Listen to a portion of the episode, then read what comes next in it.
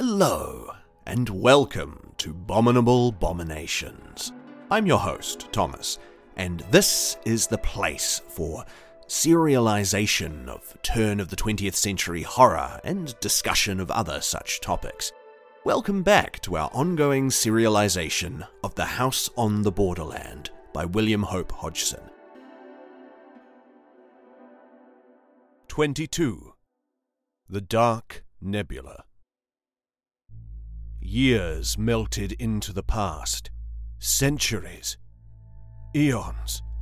The light of the incandescent star sank to a furious red.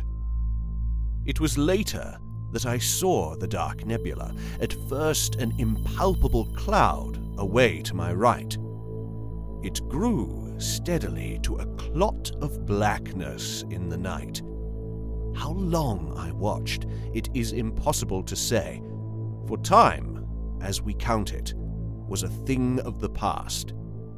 It came closer, a shapeless monstrosity of darkness, tremendous. It seemed to slip across the night, sleepily, a very hell fog. Slowly it slid nearer and passed into the void between me and the central suns. It was as though a curtain had been drawn before my vision. A strange tremor of fear took me, and a fresh sense of wonder.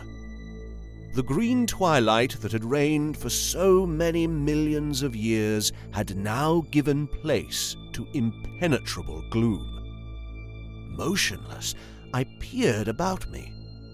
A century fled, and it seemed to me that I detected occasional dull glows of red passing me at intervals.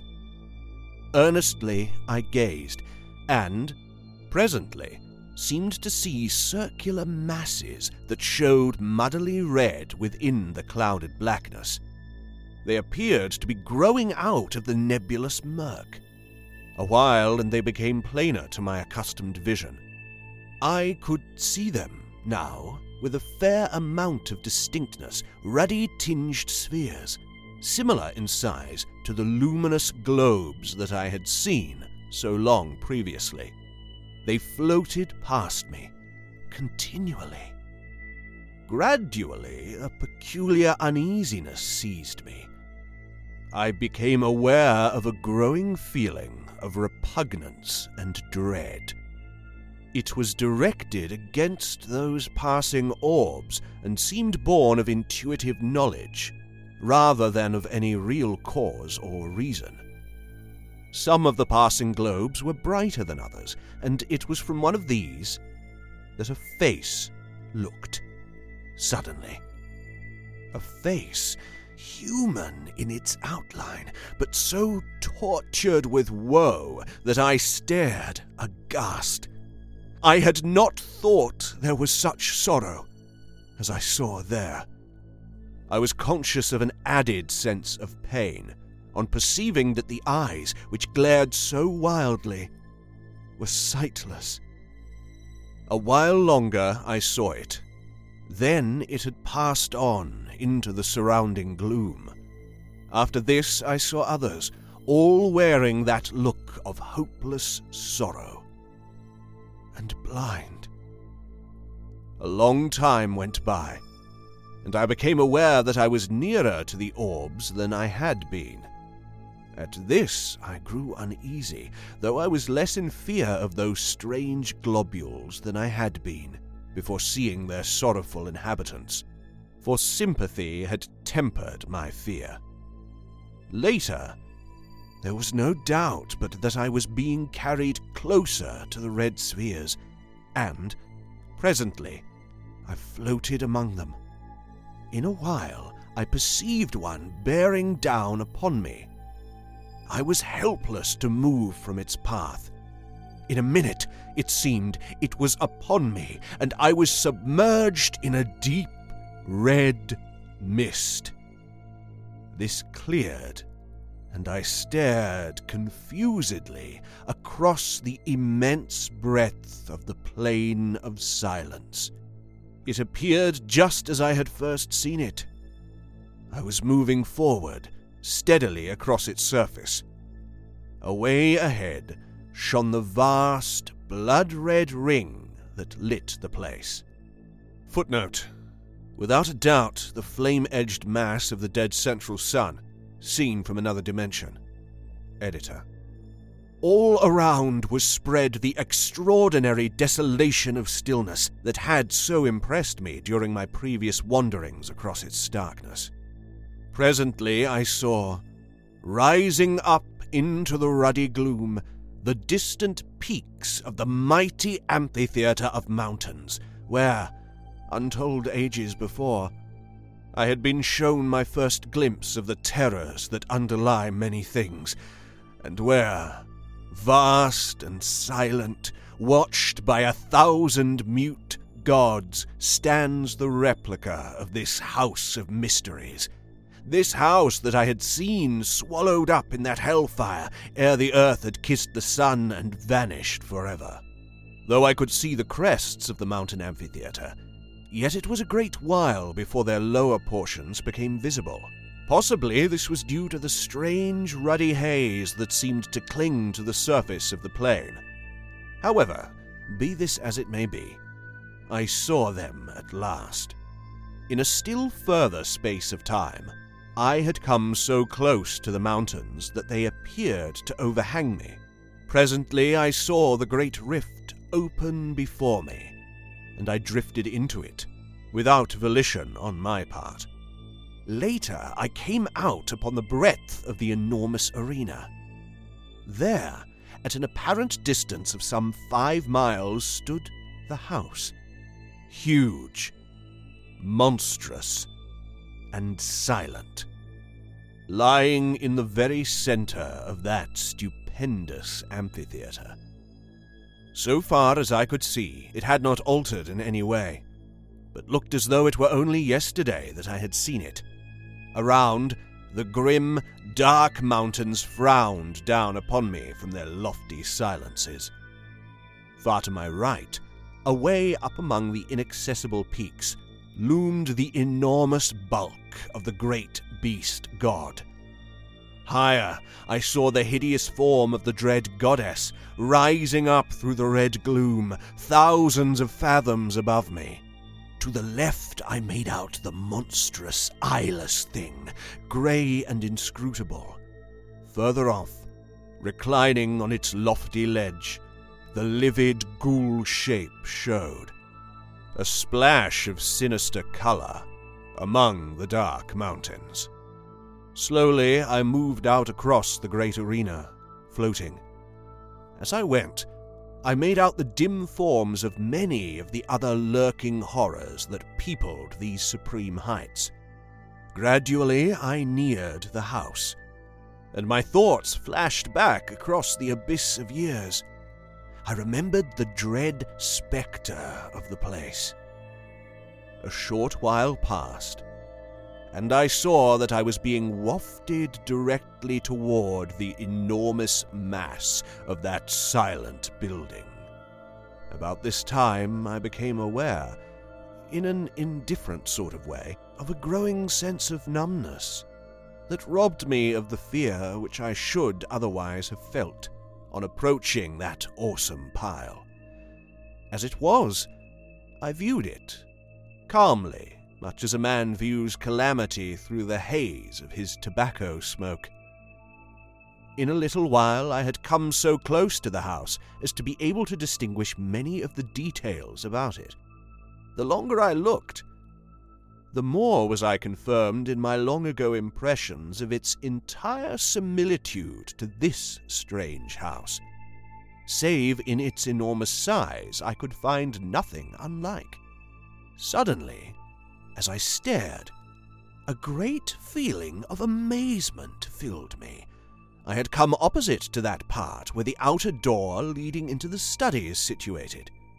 There, lying right across the threshold, lay a great length of coping stone, identical, save in size and colour, with the piece I had dislodged in my fight with the pit creatures.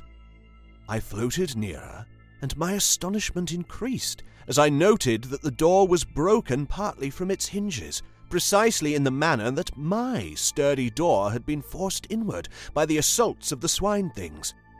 The sight started a train of thoughts, and I began to trace, dimly, that the attack on this house might have a far deeper significance than I had hitherto imagined. I remembered how, long ago in the old Earth days, I had half suspected that, in some unexplainable manner, this house, in which I live, was en rapport, to use a recognized term, with that other tremendous structure away in the midst of that incomparable plain. Now, however, it began to be borne upon me that I had but vaguely conceived what the realization of my suspicion meant. I began to understand, with a more than human clearness, that the attack I had repelled was, in some extraordinary manner, connected with an attack upon that strange edifice. With a curious inconsequence, my thoughts abruptly left the matter, to dwell, wonderingly, upon the peculiar material out of which the house was constructed. It was, as I have mentioned earlier, of a deep green color. Yet, now that I had come so close to it, I perceived that it fluctuated at times, though slightly, glowing and fading, much as do the fumes of phosphorus when rubbed upon the hand in the dark. Presently my attention was distracted from this by coming to the great entrance. Here, for the first time, I was afraid.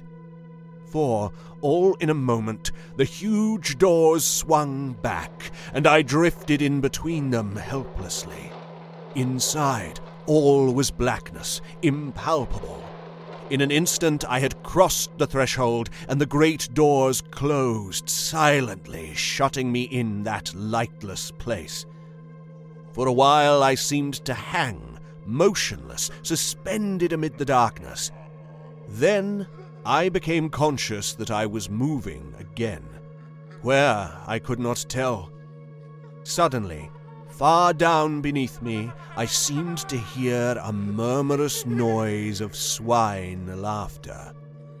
It sank away, and the succeeding silence appeared clogged with horror.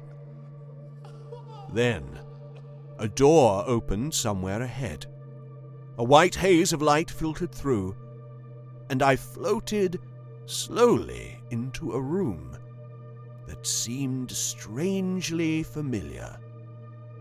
All at once, there came a bewildering, screaming noise that deafened me. I saw a blurred vista of visions flaming before my sight. My senses were dazed through the space of an eternal moment. Then my power of seeing came back to me. The dizzy, hazy feeling passed, and I saw clearly. 23. Pepper. I was seated in my chair, back again in this old study. My glance wandered round the room. For a minute, it had a strange, quivery appearance, unreal and unsubstantial. This disappeared, and I saw that nothing was altered in any way. I looked toward the end window. The blind was up. I rose to my feet, shakily. As I did so, a slight noise in the direction of the door attracted my attention. I glanced toward it. For a short instant, it appeared to me that it was being closed gently. I stared and saw that I must have been mistaken. It seemed closely shut. With a succession of efforts, I trod my way to the window and looked out. The sun was just rising, lighting up the tangled wilderness of gardens. For perhaps a minute, I stood and stared. I passed my hand confusedly across my forehead. Presently, amid the chaos of my senses, a sudden thought came to me. I turned quickly and called to Pepper. There was no answer, and I stumbled across the room in a quick access of fear. As I went, I tried to frame his name, but my lips were numb. I reached the table and stooped down to him, with a catching at my heart. He was lying in the shadow of the table, and I had not been able to see him distinctly from the window. Now, as I stooped, I took my breath shortly. There was no Pepper. Instead, I was reaching toward an elongated little heap of grey, ash like dust. I must have remained in that half stooped position for some minutes. I was dazed, stunned. Pepper had really passed into the land of shadows. Thank you for listening to another episode of Bominable Bominations and our continuation of The House on the Borderland by William Hope Hodgson. Tune in next week for another exciting episode. By the way, if you have any queries, questions, or comments, feel free to contact me, Thomas, at tuomasva at outlook.com. You can find this podcast on Spotify, Apple Podcasts, and on YouTube under its title. Bye for now.